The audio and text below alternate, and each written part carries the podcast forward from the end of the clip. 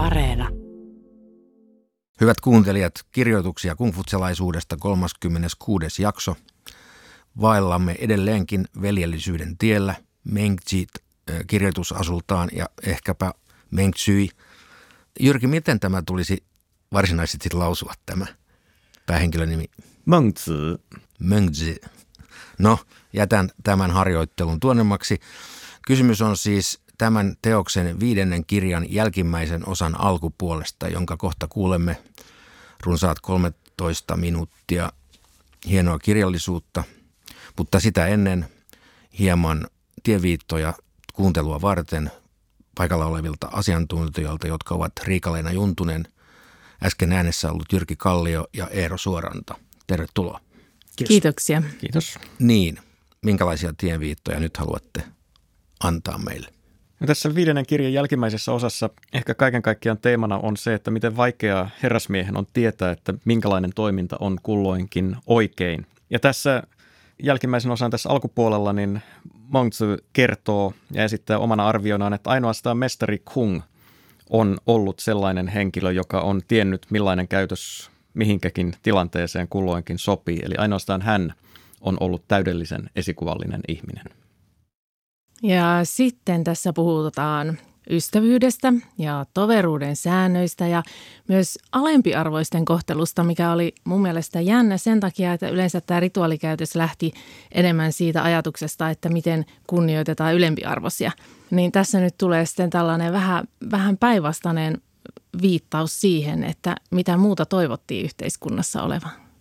Ja sitten tässä tulee myös esille tällainen idealisoitu versio siitä, miten Mönksen mukaan entisaikoina yhteiskuntajärjestys oli toteutettu, eli kuinka suuri maapala kunkin arvoisella ylimystön edustajalla oli ja vähän siitä sitten rivien välistä voi laskeskella, että esimerkiksi kuinka monta maanviljelijää tällaisessa mallissa olisi yhden hallitsijan elättämiseen tarvittu, vaikka nämä luvut tässä sitten ovat kuitenkin aika lailla idealisoituja ja viitteellisiä, eli se ei ole mennyt ihan näin matemaattisen hienosti kuin Mentsu antaa ymmärtää. Hyvä, käymme kuuntelemaan tämänpäiväistä tekstiä. Viidennen kirjan jälkimmäinen osa. Yksi. Möntsy sanoi.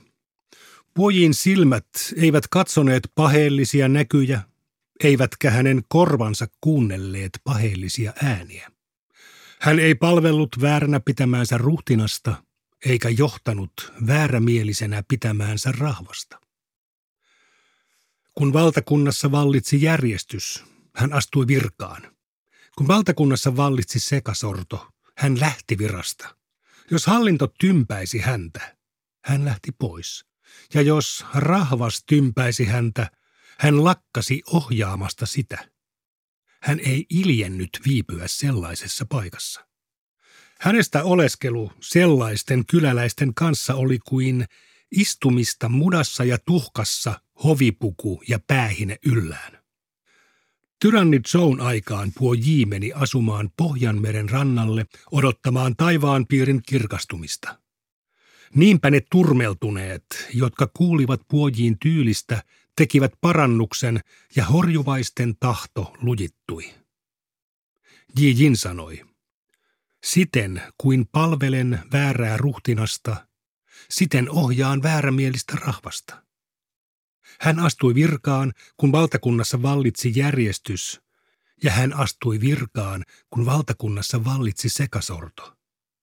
Hän sanoi, Taivas on synnyttänyt tämän rahvaan ja se on antanut ensin tietoisuuden saavuttaneille tehtäväksi herättää ne, jotka eivät ole vielä saavuttaneet tietoisuutta. Ja ensin heränneille tehtäväksi herättää ne, jotka eivät ole vielä heränneet. Minä olen tämän taivaan synnyttämän rahvaan ensin heränneitä. Minun kuuluu herättää tämä rahvas jaon ja shunin tien opetusten avulla. Arvellessaan, että jotkut taivaan piirin rahvaasta ja ylhäisöön kuulumattomista miehistä ja naisista eivät olleet osallisia jaon ja shunin armollisuudesta, Jinistä tuntui kuin hän olisi itse työntänyt nuo ihmiset kaivantoon. Niin raskasta vastuuta hän kantoi taivaan piiristä. Liusia hui ei empinyt ryhtymistä maineeltaan lokaantuneen ruhtinaan palvelukseen, eikä karttanut pientäkään virkaa. Astuttuaan virkaan hän ei piilotellut jalouttaan, vaan pysyttäytyi oman tiensä kulkijana. Menetettyään virkansa hän ei kantanut kaunaa. Puutteessa ja ahdingossakaan hän ei lannistunut. Oleskellessaan kyläläistensä kanssa hän ei raaskinut lähteä pois, vaan sanoi, sinä olet sinä ja minä olen minä. Miten voisit tahria minun maineeni, vaikka seisoisit vierelläni apposen alastomana? Niinpä ne ahdasmieliset, jotka kuulivat liusia huin tyylistä, avarsivat katsantonsa ja pikkumaisista tuli suurpiirteisiä. Lähtiessään Chiistä mestari Kung siivilöi riisin keitin vedestä matkaansa malttamatta odottaa sen kypsymistä. Mutta lähtiessään luusta hän sanoi, pikkuhiljaa ryhdyn matkan tekoon. Sellainen on isän ja äidin maasta lähtemisen tapa. Mestari Kung oli sellainen, että kun piti vaihtaa paikkaa ripeästi, hän vaihtoi paikkaa ripeästi. Kun sopi olla paikallaan pitkään, hän oli paikallaan pitkään. Kun piti vetäytyä syrjään, hän vetäytyi syrjään. Ja kun sopi ryhtyä virkamieheksi, hän ryhtyi virkamieheksi. Möntsy sanoi. Puo Ji oli esikuvallinen kirkasotsaisuudessaan. Ji Jin oli esikuvallinen velvollisuuden tuntoisuudessaan. Liusia Hui oli esikuvallinen sovinnollisuudessaan ja mestari Kung oli esikuvallinen oikea-aikaisuudessaan. Mestari Kungiin kerääntyivät suurenmoisen täyttymyksellisyyden kaikki osat. Suurenmoisen täyttymyksellisyyden kerääntyminen on sitä, kun pronssin säveliin yhtyy jaden sointi. Pronssin sävelet pohjustavat musiikkikappaleen rakenteen ja jaden sointi viimeistelee sen. Rakenteen pohjustamiseen tarvitaan viisautta. Rakenteen viimeistelyyn tarvitaan esikuvallisuutta. Viisautta voi verrata taitoon ja esikuvallisuutta voimaan. Kun ammut jousella sadan askeleen päähän, nuolen kantama riippuu voimastasi. Osuminen ei puolestaan ole kiinni voimastasi. 2. Peikung Chi kysyi, Millainen oli Joan kuningashuoneen asettama arvonimien ja palkkioiden järjestelmä? Mönksy sanoi.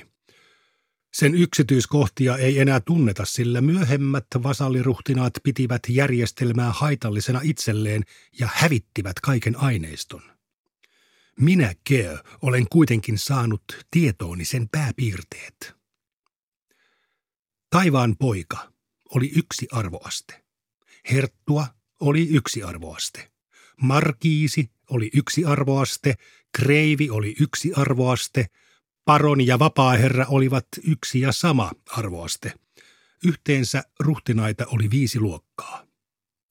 Ruhtinas oli yksi arvoaste, valtaneuvos oli yksi arvoaste, neuvosmies oli yksi arvoaste, ylempi ritari oli yksi arvoaste – Keskimmäinen ritari oli yksi arvoaste ja alempi ritari oli yksi arvoaste.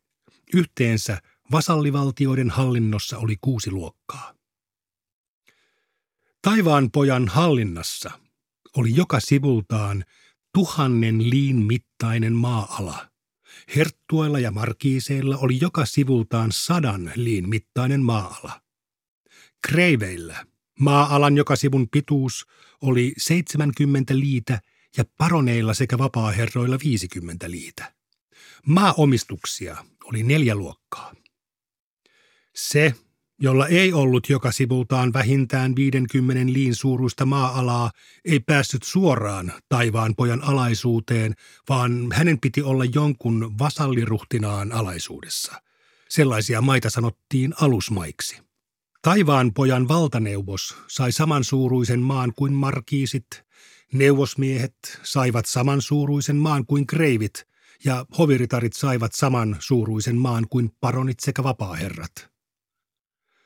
Ison valtion maa-ala oli joka sivultaan sata liitä. Sellaisen hallitsija sai palkkioksi viljaa kymmenen kertaa niin paljon kuin valtaneuvos. Valtaneuvos neljä kertaa niin paljon kuin neuvosmiehet. Neuvosmiehet kaksi kertaa niin paljon kuin ylemmät ritarit. Ylemmät ritarit kaksi kertaa niin paljon kuin keskimmäiset ritarit. Ja keskimmäiset ritarit kaksi kertaa niin paljon kuin alemmat ritarit. Alemmat ritarit saivat palkkioksi viljaa yhtä paljon kuin virkamiehinä toimineet rahvaanmiehet, ja heidän palkkionsa riitti korvaamaan viljamäärän, jonka he olisivat saaneet maata viljelemällä. Keskikokoisen valtion maa-ala oli joka sivultaan 70 liitä. Sellaisen hallitsija sai palkkioksi viljaa kymmenen kertaa niin paljon kuin valtaneuvos.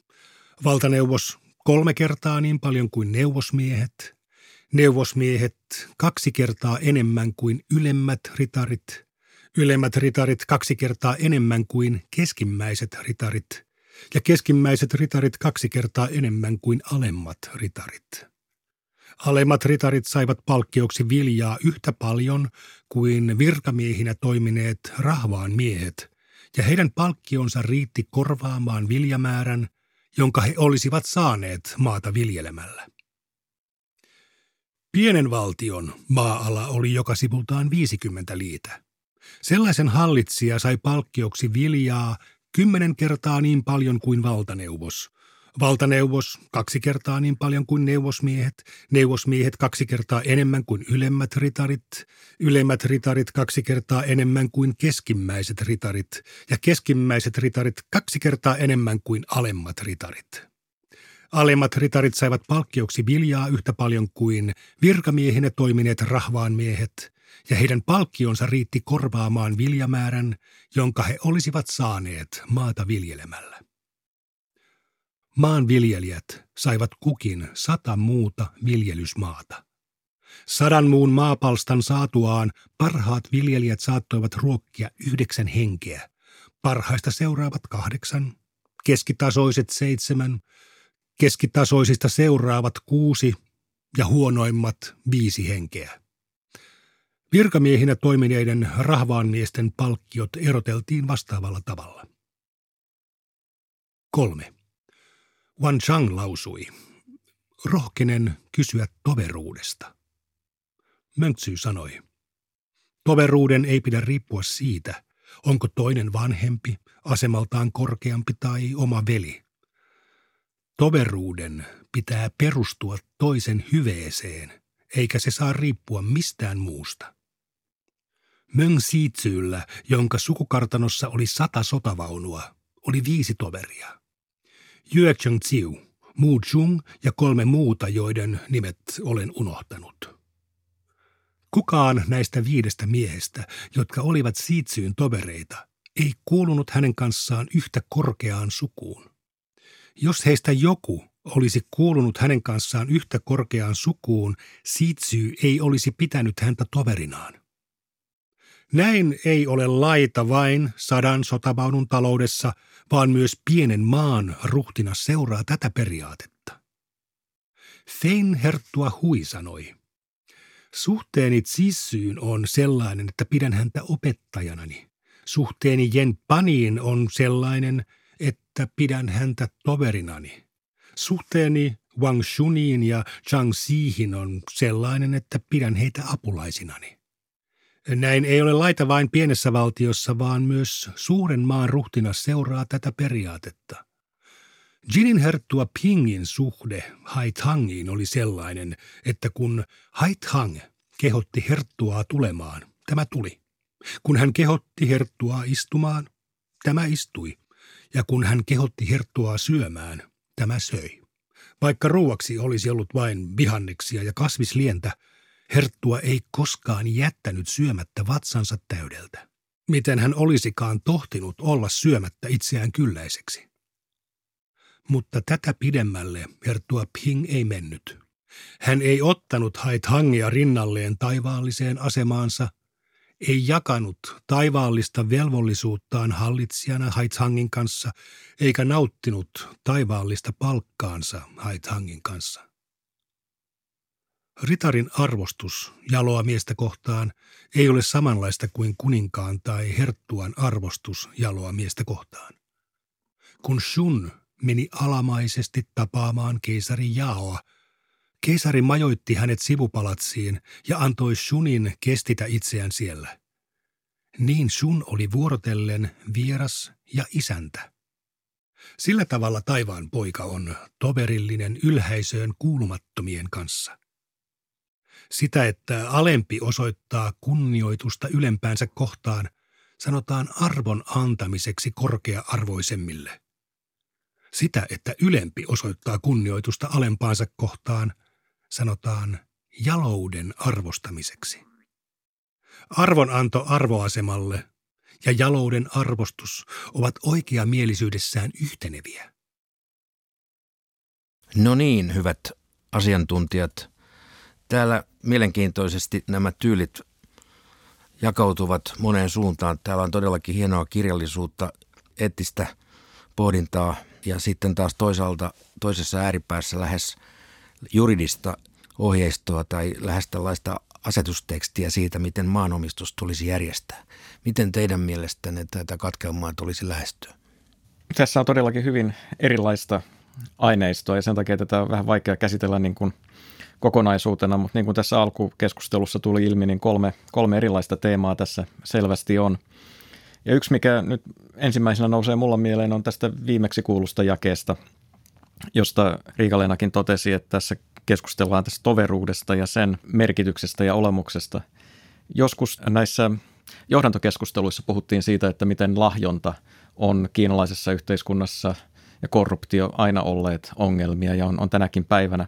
Ja tässä Mönchel kertoo siitä, että miten korruptio ja, ja lahjonnan mukanaan tuomat ongelmat voidaan välttää sillä, että jokainen pitää huolta siitä, että kun ollaan tovereita, ystäviä, niin silloin pitäydytään kuitenkin siinä roolissa, joka kullekin kuuluu ja sillä tavalla voidaan sitten välttää nämä ylilyönnit ja ystävien suosimiset. Mm, sitten tässä on sillä tavalla vähän jännä kontrasti, että kun myöhemmässä kungfutselaisuudessa kuitenkin erotettiin vahvasti nuorempi ja vanhempi ystävä ja korostettiin sitä ikää, niin tässä ei välttämättä se tule nyt samalla tavalla ilmi. Mutta sitten ystävyydelle tehtiin selkeät rajat, eli oli niin kuin esimerkiksi korkein hallitsija, niin mun mielestä aina nämä Kiinan keisarit on tuntunut vähän yksinäisiltä miehiltä tietyllä tapaa. He on, he on omillaan ja he on niin, kuin niin ylhäälle nostettu kaikesta, että sellainen niin kuin aidon ystävyyssuhteen muodostaminen on saattanut olla hankalaakin. Sitä on tietenkin, ei voi suoraan yleistää nyt sitten näihin varhaisempiin aikoihin, mistä meillä ei ole niin paljon tietoa, mutta kaikilla on kuitenkin se tarve ystävyyteen ja mun mielestä oli ihana tuo tarina tuosta alempiarvoiselle, toki Mönksin näkökulmasta alempiarvoinen mielellään sai olla tämä jalomies, jota kohdeltiin hyvin, mutta se, että annetaan jalolle miehelle vierailun ajaksi sivupalatsi, jossa hän voi kestitä itseään. Ja tietenkin sitten tällä tavalla ritari välttyi saamasta kasvislentäjä vihanneksia, koska annettiin toiselle ikään kuin mahdollisuus tulla tasa-arvoisena siihen rinnalle kestitsemään sitä ylempiarvoista vierasta, mikä ei ehkä niin kuin sitten muissa tai niin kuin normaaliolosuhteissa olisi ollut mahdollista. Ja se oli mun mielestä sellainen hieno niin kuin sellainen kasvojen säilyttämisen ja toisen kunnian säilyttämisen mahdollistava ele, joka nyt tässä tuli ilmi. Mutta sitten tämä on hirveän tärkeää muistaa, että me puhutaan nyt koko ajan arvologista hirvittävän korkean eliitin sisällä. Eli kun me luetaan näitä tekstejä, niin tämä on vähän sama kuin me tulkittaisiin koko yhteiskuntaa brittihovin perusteella. Eli tämä täytyy aina pitää mielessä, että esimerkiksi ystävyys satunnaisen maanviljelijän kanssa ei varmaan tullut kenenkään mieleen edes, edes niin kuin mahdollisuutena. Ja pelkästään jo keskustelut alempiarvoisen kanssa saattavat olla tosi hankalia, tai niitä arvosteltiin, jos joku tällaiseen lähti, koska se ikään kuin alensi hänen omaa arvoaan, jos hän oli jollain tapaa hassujen tai selkeästi alempiarvoisten ihmisten kanssa. Eli tämä oli niin kuin melko yllättävän monimutkainen käsite tämä ystävyys, joka kumpuaa mukavasti tästä tekstistä esiin. Näissä jakeissa, kuten muuallakin, niin äh, Möntsö hyvin kumfutsalaisen tapaan etsii sekä yhteiskunnallisia esikuvia että sitten henkilötason esikuvia menneisyydestä äh, useamman vuosisadan takaa. Ja tässä parissa kohtaa tulee se ilmi, että jo Münchsyn aikana tiedot näistä varhaisimmista ajoista olivat osittain kadonneet.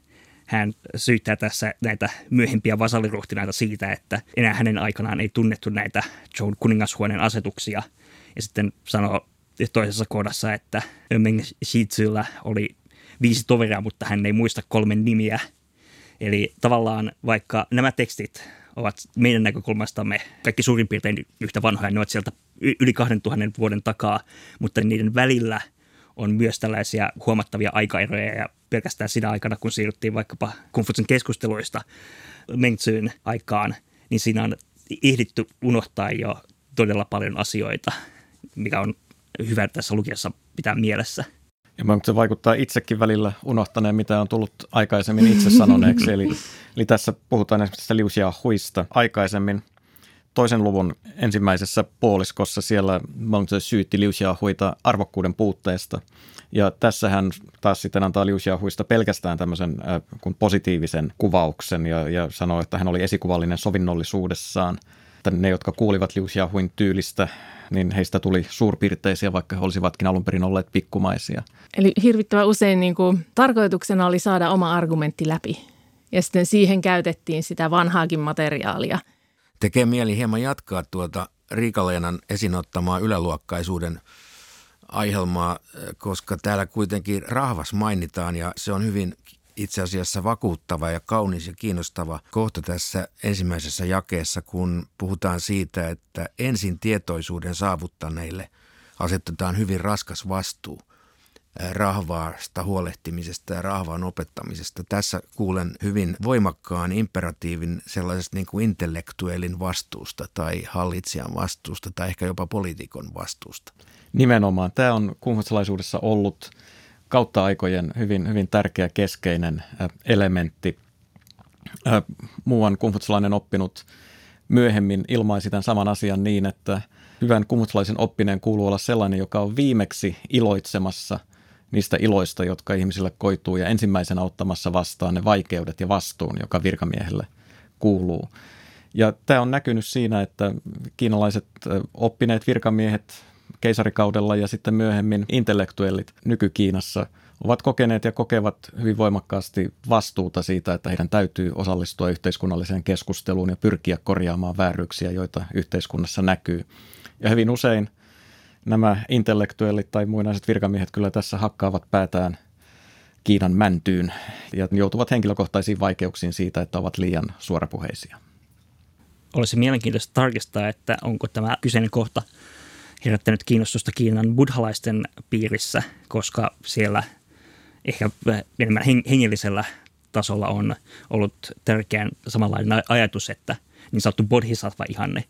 Eli niiden, jotka ovat ensin saavuttaneet valaistumisen tai ainakin päässeet sen lähelle, tulee tehdä työtä sen puolesta, että kaikki maailman tietoiset olennot voisivat valaistua. Myös kun puhutaan sitten näistä uuskonfutsaista, jotka myös korostivat tätä intellektuaalinen velvollisuutta niin hän myös olivat saaneet jonkin verran vaikutteita eettisissä opeissa ja metafyysisessäkin ajattelussa sieltä buddhalaiselta puolelta. Mitä vielä haluaisitte mm. tarkastella? Sellainen yksityiskohta, että kun tässä mainitaan nämä brunssin sävelet ja jaden soinnit, niin siinä on sellainen äh, tietynlainen symboliikka, että Kiinassa perinteisesti brunssi on ollut materiaalina sellainen, joka assosioidaan maalliseen valtaan. Se oli se, mistä tehtiin rituaaliesineet ja taistelussa käytettävät soittimet ja myös varhaisempina aikoina aseet. Ja sitten jade puolestaan assosioitui sellaiseen henkisempään hienouteen, niin kuin sisäiseen jalostuneisuuteen. Eli tässä voisi ajatella, että tässä vähän niin kuin symbolisesti viitataan sellaiseen myöhempinä aikoina hyvin tärkeäksi tulleeseen ajatukseen ulkonaisesta kuninkuudesta ja sisäisestä viisaudesta, joka oli tavallaan yritys yhdistää nämä kumfutsalaisen kuuluvat ihmisen yhteiskunnalliset velvollisuudet ja sitten tällaisen sisäisen viisauden ja oman henkisen puolen kehittymisen niin kuin pyrkimykset. Tuo oli erittäin mielenkiintoinen analyysi. Ja siihen me tällä kertaa päätämmekin tämänkertaisen jaksomme ja kuulemiin.